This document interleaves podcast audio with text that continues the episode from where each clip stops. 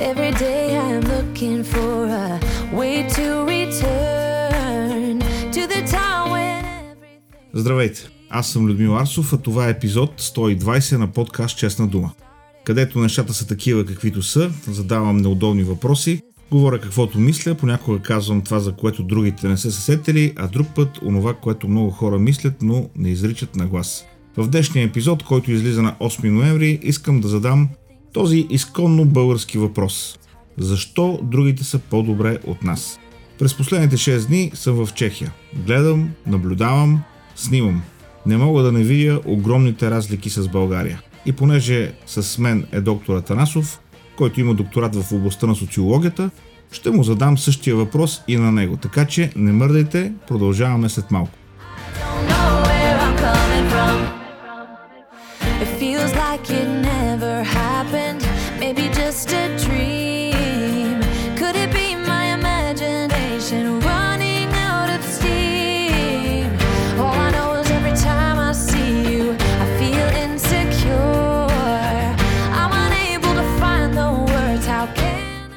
Първо да благодаря за обратната връзка, която получавам, за съдържанието, за музиката. Да знаете, чета, мисля и най-вече ви благодаря за това, което пишете. Да ви напомня също да се абонирате за честна дума в Spotify, в Apple Podcast, в Anchor FM, Google Podcast и въобще всички по-големи подкаст платформи и най-вече да ви помоля да го споделите с приятели, защото вие сте най-добрата ми реклама. Ако слушате или гледате в YouTube, също натиснете бутона Subscribe. И така, доктор Атанасов, гледам, оглеждам се в Прага и си мисля, че чехите са по-добре от нас. Заблуждавам ли се или такова е и твоето впечатление? Определено не се заблуждаваш. Това, което виждаш в Чехия, наистина чехите са в средна Европа, но все по-близо и не по-близо. А направо са си част от Западна Европа. Много неща могат да се видят в Чехия, много неща можем да им завидим на чехите, но мен ми се иска да помислим защо те са достигнали до това ниво на развитие и защо ние все още, все още сме в началото на своя преход или къде са загубени тия 30 години. Аз всъщност точно това ще да те попитам. Защо са по-добре? Защо виждаме този напредък при тях, който липсва при нас? Може би първо, защото техното средновековие е много интересно в сравнение с нашето средновековие. Не, че искам да се оправдавам, но все пак историческите факти са на лице. Ние сме били в Османската империя, те са били част от Свещената Римска империя. Разбира се, тези две империи оказват влияние върху целия културен, стопански и економически живот по-нататък. Докато ние имаме своето възраждане по-късно, техното възраждане е било много по-рано. Винаги при възраждането има жертви. Възраждането е свързано с църковна свобода, независимост и ако погледнем на чешката история, още през 14 век а, те имат а, своя Ян Хус. А, Ние в България го разглеждаме като представител на предреформацията, а чехите казват, че това е началото на реформацията в цяла, цяла Западна Европа. А, знаеш, аз точно за това ще да те питам. Вижда се силата на историята в Чехия. Хората имат съзнание за своята история и за своето място в цивилизацията на Европа. Не коментирам нали, тия български смехори, бих ги нарекал, за най-древния народ на, в Вселената, на- за най-старата азбука, че била българската, нали, тези псевдоисторически такива залитания. Но това, което, са, което наблюдавам в чехите, това, което виждам, не само в разговорите с тях, но и в начина по който изглеждат техните исторически обекти, е това, че те имат разбиране за своята история, т.е. те са наясно със своето място в а, тази западноевропейска цивилизация. Така е, така е, трябва да си признаем, че тяхната история е изпълнена с а, много противоречия, както всяка една история свързана с европейската цивилизация и на изток, и на запад. Знаем, знаем че в Прага в 14 век живеят и политическите интереси към това географско място са били свързани с немските професори, които са в Пражкия университет, с немското население, което е било в Прага. Няма да навлизам в исторически анализ, но само ще спомена, че изгонването на многото професори, които са били немци и създаване на своя собствена школа в Пражкия университет и това, че Ян Хус за една година е бил ректор на този университет и след това, след това е посветил живота си на мисионерска дейност, на евангелско служение и поставя началото на реформацията и след това неговата реформаторска дейност е била споделена от прашкия елит и на централно място в Прага, всеки, който е посещавал Прага и се е запознал с историята, може да разбере, че там на това място са жертвали живота си не един или двама, а 21 чешки благородни родове защото те са споделяли идеята за религиозна, национална независимост и разбира се това е запазено в духа и в историческата памет на чехите като нация и като народ. Ако преминем по-късно през цялата история, Накратко можем да достигнем, те имат в 20 век и своята 1968 година, която, за жалост, ние българите сме, оказали, сме се оказали пак от непечелившата страна, защото сме оказали съдействие за потушаване на тъй наречената прашка пролет с изпращането на танкове. Танкове, да, на танкове и на войници. Лично имам наблюдения от първа ръка. Мой първи братовчет е бил на това място и имам живи спомени но това са исторически събития, които оказват влияние върху чешкото мисля си самосъзнание. Понеже говорим за Ян Хус, само да направим една оговорка. Спомням си, че когато учих а, история в училище, 7 или 8 клас трябва да е било, аз а, винаги съм бил любител на историята, това беше в социализма, ние учихме, че то по това времето на Ян Хус не е имало комунисти, но той е бил аха, аха, комунист преди комунизма борец за свобода, а всъщност той е бил един човек на науката, човек на академичното знание и също така проповедник на християнството. Тоест, чехите живеят с разбирането, че този човек, който вплита в себе си както борбата за национална независимост, така и борбата за църковна и, и духовна независимост в едно и по някакъв, и по някакъв начин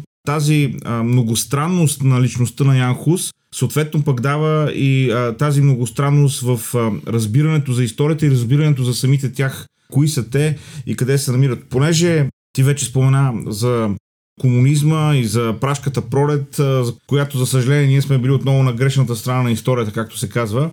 Мене ми се струва, че чехите имат една доста по-трезва и категорична оценка на тази епоха. А, защо казвам това? Когато се разхождахме из Прага, бяхме заедно, влезнахме в адвокатската камера в Прага и аз там с удивление видях, че в партера на адвокатската камера в Прага има постоянна изложба с фотографии от така наречената Кадифена революция, която се е случила на 17 ноември 1989 година и всъщност когато е падането на комунизма в Чехия. Навсякъде в града от сградите, било то държавни, било то общински, било то частни, заедно с чешкото знаме навсякъде виси украинско знаме. Пред хотела, в който сме настанени, има парче, блок от Берлинската стена. Това са все признаци, че Чехите не си задават въпроса, абе сега ли е по-добре или по байтошово време е било по-добре, докато ми се струва, че ние продължаваме да се бориме на тази тематика. Тази тема е много интересна, много е дълбока.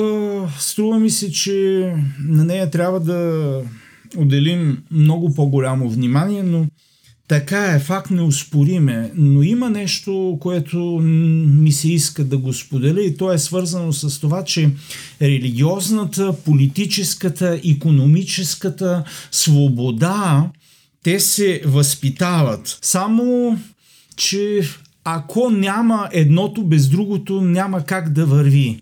И понеже в нашата история има много, много слаби места, слаби звена, ние не говорим за политическа свобода, ние по-малко говорим за економическа свобода, ние по-малко говорим за религиозна свобода. Всичките тези неща някак си са табу и ние чакаме някой политически да ги разреши. Ако имаме самосъзнание за религиозна, политическа и економическа свобода, мисля, че ще може като чехите да имаме този ентусиазъм. Мисля си, че тук е добре във връзка с а, всичките тези снимки, които ги видяхме, които препоръчвам на всички, които имат възможността да посетят Прага, да могат да видят тези снимки, защото те ще говорят много за онзи изживян момент, който е многопластов.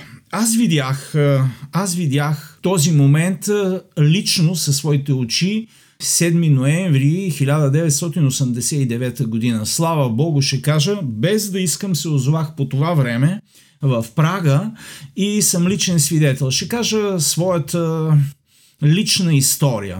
Стоях на Карловия мост.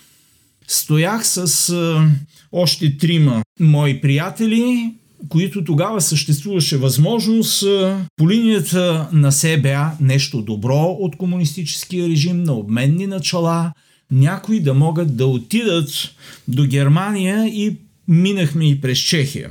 Стоях и се заглеждах в лицата на хората, които беха тогава на моите години в диапазона от 20 до 30 години. Гледах като малко дете в сладкарница, защото никога не бех излизал до тогава извън България. Никога не виждах други лица, освен познатите ни лица в Народна република България. Какво ми направи впечатление? За първ път видях лица на радостни хора. Карловия мост и сега, и тогава беше място на млади хора. Но тези млади хора беха с усмихнати, сияещи лица. И тогава имаше музиканти, и тогава имаше художници, но имаше някакъв заряд, някакво очакване и аз стоях и гледах и се чудех на какво се радват тези хора. Ами, може би, може би, те не са изпитали умората, която ние в България тогава имахме. Спомнете си, че всеки, който има някаква творческа инициатива по време на комунизма, тя не е добро, не е приета с добро. Ако не си партиен член, всяка добра инициатива, всеки импулс на предприемачество се смяташе за враждебен, за буржуазен. За да можеш една рационализация да я реализираш в колектива, трябва да има поне един партиен член и най-малкото партийния секретар на фабриката, на завода, на каквото и да е било социалистическо предприятие трябва да бъде включено. И без да искате, когато бъде туширана всяка творческа инициатива, няма как да не се появи умората, няма как да не се появи от, отекчението, няма как да не бъде туширан всеки импулс за развитие. Докато тогава аз видях радост най-вече в лицата на тези хора. Тези хора изглеждаха щастливи, а ние изглеждахме четирма човека нещастни и най-вече самия аз стоях и ги гледах. Днес отново бях на Карловия мост, хората бяха по-забързани, но не, бя, не беха така щастливи. А, но не беха отчаяни, както българина е отчаян. Да те питам, защо смяташ, че е тази разлика? Ами тази разлика е свързана с... А, първо започнахме с прашката пролет. За да се реализира прашката пролет, трябва да има ентусиазъм, трябва да има очакване, трябва да има жертвоготовност, трябва да има желание за плащане на цена. И разбира се, за тези от нашите слушатели, които си спомнят процеса на перестройката, който беше в целия източен блок, а ние тогава нашия държавен лидер каза, че ние трябва да се наведем, за да видим как Да ще се снишим, да, да- се снишим, да да, попремине. да по- премине вятъра. Мен ми се струва, че тогава чехите мисля, че дълбоко в себе си усещаха, предугаждаха, че тяхното време Е дошло. е дошло. Точно сега е момента и те се радваха. И защото спомена от а, 68 година в Прага беше жив и реален.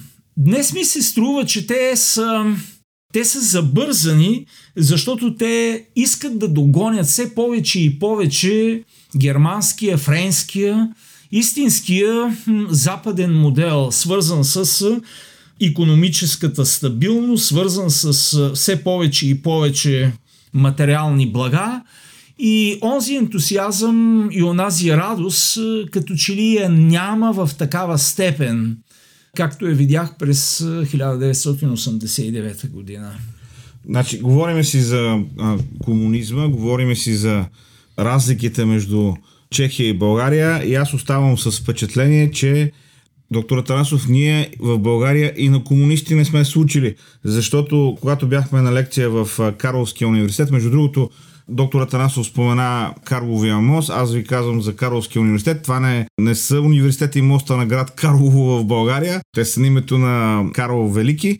Но когато бяхме в Карловския университет, разбрахме, че Витлеемския практис, където исторически е проповядвал Ян Хус, т.е. той та- там е развил религиозна дейност, той е бил разрушен и е бил възстановен, изграден отново през 1958 година. Точно така, мили слушатели, един министър в едно комунистическо правителство е изградил наново Параклис, в който един чех е развил религиозна дейност. Защо? Защото е било смятано, че това е важно за идентичността на чехите, за тяхната история и за тяхното самосъзнание. Ето това имам предвид, когато казвам, че ние и на комунисти не сме случили, защото нашите комунисти такива неща не строяха. Да поговорим малко за нещо, което е неизбежно и няма как да, да заобиколим в времето, в което живеем, а именно отношението към чужденците и економическите иммигранти в Чехия. Тук, както в една всяка добре функционираща економика, има хора, както от България, така и от много други страни. А доктор Атанасов, имаш ли някакво наблюдение относно отношението на чехите и въобще как изглеждат чужденците, които са тук за да работят, за да си изкарват прехраната? С тези, с които говорихме и те казаха, а пък и ние можем да направим едно изследване и да видим, че в Чехия, която не е чак толкова голяма по брой население, нито по територия, може би някъде около 1 милион има украинци. Такава е информацията, може официално да се направи проучване. С очуда разбрах, че в Прага има един цял квартал, който този квартал е само за китайци. Може би някой ще каже като гето, но там има магазини, там има снабдяване. Очудих се, очудих се. Китайци има достатъчно, че самото правителство е решило да създаде квартал за китайци, в който има всякакви магазини, има училища, има детски градини, има болници, което за мен е изумително. Някой ще каже, ами това е гето.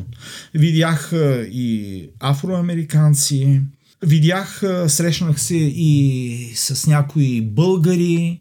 Много интересно, те са доволни. Те се чувстват щастливи, млади хора, които са се реализирали в чешката среда. Техното мнение е, че чехите възприемат българите много добре, защото българина, предавам ви разговора, българина, ако отиде в едно предприятие и започне да работи на една машина, в рамките на една седмица той освоява всички необходими операции и проявява интереси към друга машина. И в рамките ми казаха познати, с които говорих, един българин може между 3 до 5 машини да освои технологичните процеси. Българина в чужбина, когато му се заплаща, казваха нашите познати, той е склонен да работи.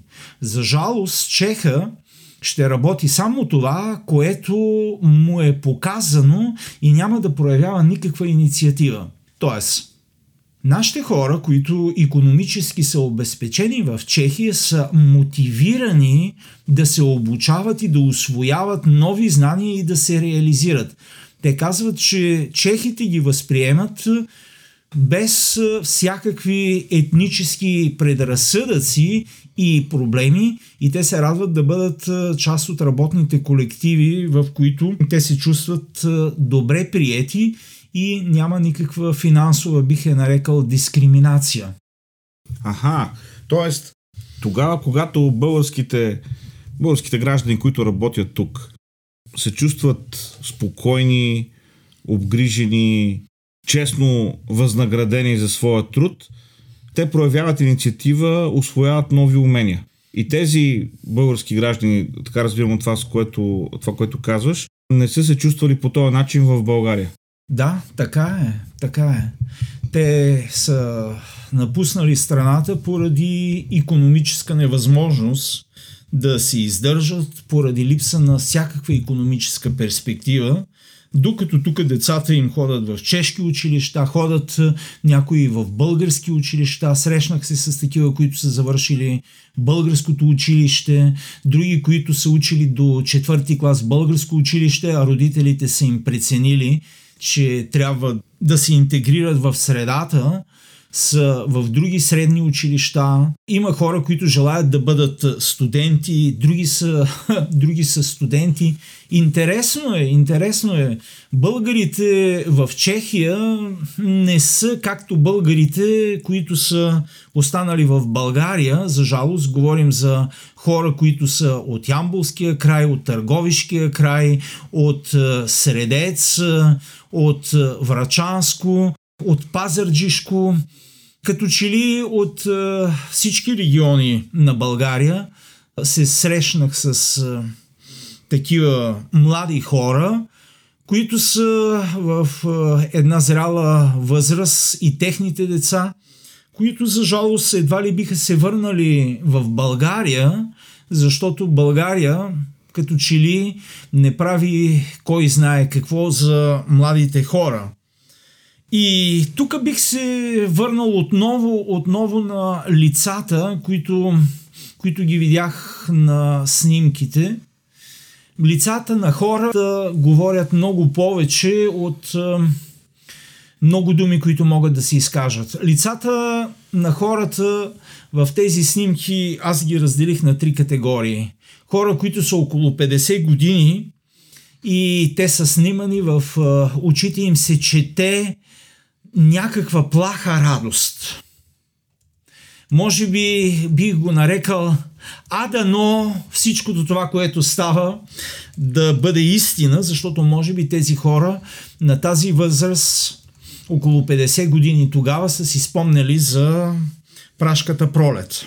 След това имаше млади хора, които лицата им на 25 до 35 години техните лица изразяваха една, едно възвишено чувство, заедно с едно очакване, което е нервно очакване, опънати лица на снимките, опънати лица на снимките, което ми се струва, че и тези хора имаха поне жив разказ за това, което се е случило през 68 година. Но имаше тинейджери от 16, 13, 10 години, които развяваха знамена. Тези лица беха изпълнени с радост, с една детска, наивна радост, която снимките по един много жив, реален начин показваше наивността и тинейджърския устрем.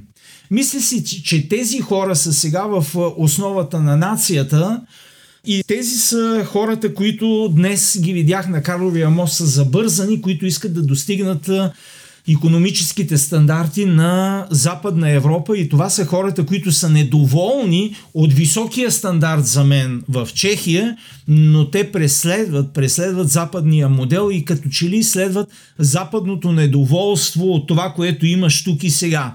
На фона на нас в България, които ние се радваме, че ще ни бъдат увеличени или няма да ни бъдат увеличени заплатите, ще има помощи енергийни, пък няма да има помощи. Какво стана с град Левски, да речеме? Какво стана с град Средец в Южна България? Какво стана с град, може би някой ще едва ли го е чул, с град Тервел? Не хан Тервел, а има град Тервел в Добружа, или пък Белограчик, или пък Трън на запад. Исках да засегна малките населени места. Градове, те са градове, където там все още има училища, но в скоро време ще бъдат закрити, защото може би младите хора, както с тези, които се срещнах в Чехия, младите хора в тези населени места, сигурно и те ще тръгнат по света, за да могат да се грижат за себе си и за своите семейства, което, разбира се, това е тъжно, да не кажа ужасно. Все пак говорим за чехите, които са славянски народ, т.е. имаме немалко сходства с тях, включително и езикови, но все пак виждаме едно силно западно влияние при тях. Виждаме едни черти, едни характеристики, едни ценности, които са много повече западни, отколкото източни, нали така? Да, така е. Борбата за свобода е дълбоко вкоренено в тяхното съзнание. Да бъдеш свободен да бъдеш свободен е изконна, бих казал, цивилизационна, но пък ще го кажа християнска ценност, която ние някак си не я разбираме. Не я разбираме. Може би се дължи на историческата ни минала реалност, може би се дължи, дължи на и економическите и политическите ситуации сега тук в България и ние живеем в една надежда, че някой ще свърши нашата работа. И колкото и неприятно да звучи, аз задавах въпроса на тези хора, които са между 35 и 45 годишна възраст. Как се чувстват? С какви чувства те са тръгнали, когато са напуснали България? Ами, те са били отчаяни, не са имали никакъв друг изход и желанието им да запазат живота си. Живота си говорим като екзистенциален термин. Да запазят живота си, те са приели този риск. Но мен ми се струва, че те са били и вътрешно свободни да вземат едно такова решение. Защото човек търпи, търпи, търси, всякакви възможни начини и средства да задоволи своите екзистенциални потребности и тогава, когато не намира, готов е на всякакви жертви. Тоест, иска ми се да заедно да погледнем свободата и готовността за жертвата, защото ми се струва, че ние българите говорим за свобода, но не сме готови да жертваме. Сме готови да платим цената да. за свободата. Може ли България да бъде по-добре? Как мислиш, доктор Атанасов? Сигурно може България да бъде по-добре, но всеки един от нас трябва да бъде готов да плати цената за своята свобода и за нашата политическа, економическа свобода. Последните тук две години от избори в избори, от е, временни е, правителства, от обещания, от е, подготовка за освояване на европейски средства и фондове, като че ли някакси ние загубваме перспектива, свързана с нашата лична отговорност. Винаги очакваме някой друг да свърши, а не ние да отидем да гласуваме. Мисля си, че негласуването е умора. Мисля си, че негласуването е отчаяние. И това е свързано с липсата на перспектива, с заглушаването на творческата инициатива, с заглушаването на всеки разумен импулс за някаква промяна. Не се стимулира промяната, не се стимулира инициативата, не се стимулира всеки един копнеш по нещо ново, поне по някакво развитие. Ние виждаме, за жалост, и в политическите партии. Отново, отново, отново едни и същи стари лица, които бяха някога демократи, които после преминаха през всичките демократични фракции. Това говори, че някакси и политическата инициатива в политическите партии е изчерпана. Знаеш, аз мисля, че това е свързано също и с липсата на вътрешна свобода. Говоря за, за негласуването, говоря дори за, за тази липса на инициативност. Тази липса на свобода се изразява и по този начин. Знаеме кризата, войната в Украина. Той имаше хора в България, които казаха, абе ние много да не се обаждаме, да не ни направи Путин това или да не ни направи някой друг това. Тоест хората си казват, абе дай тук да си мълчиме, така да бъдем по-тихи, да, бъд, да не се обаждаме много, Тоест този а, стар байтошовски трик, абе да се понаведеме малко, да се снижиме, да изчакаме и тогава, нали, те дъжка чулка, като дойде да кажем какво е най-доброто нещо. Може би малко като решението да окажем военна помощ на Украина, около една година след като Украина вече е във война, но все пак по-добре късно, отколкото никога. Добре, доктор Атанасов, аз ти благодаря. Бихте попитал как да стигнем до това по-добро състояние на България, но може би това е тема за един друг епизод цял, за който можем да говорим. Така че толкова за днес, скъпи приятели. Чехия е по-добре, но Чехия има и по-ясна и категорична оценка за своето комунистическо минало, за историята си. При нас има все още хора, които въздишат по байтошово време. Можем да сме по-добре, но трябва да избягаме по-далеч от проклетите и тъмни времена на соца. Поне аз така ги виждам нещата. Толкова от мен. Снимките, за които говорим с доктора Танасов от Камерата на адвокатите в Прага, може да видите в инстаграм акаунта ми. Там има цял пост с всички тези снимки черно-бели, които съм качил. Иначе връзки към всички възможни платформи, където може да се абонирате за Честна дума, ще намерите на честнадума.com. Бележките към епизода също са там, или поне въпросите, които засягаме с доктора Трансов. Музиката от подкаста е в специален плейлист, който е в Spotify. Пишете ми какво мислите, използвайте телеграм канала на Честна дума и чата към него или пък където и да ме намерите в социалните мрежи. Връзка към телеграм канала има в записките на страницата на подкаста. Там е и връзката към PayPal в случай, че решите да подкрепите това, което правя. Бъдете здрави, стойте будни и бъдете винаги свободни. До следващата седмица. I'm holding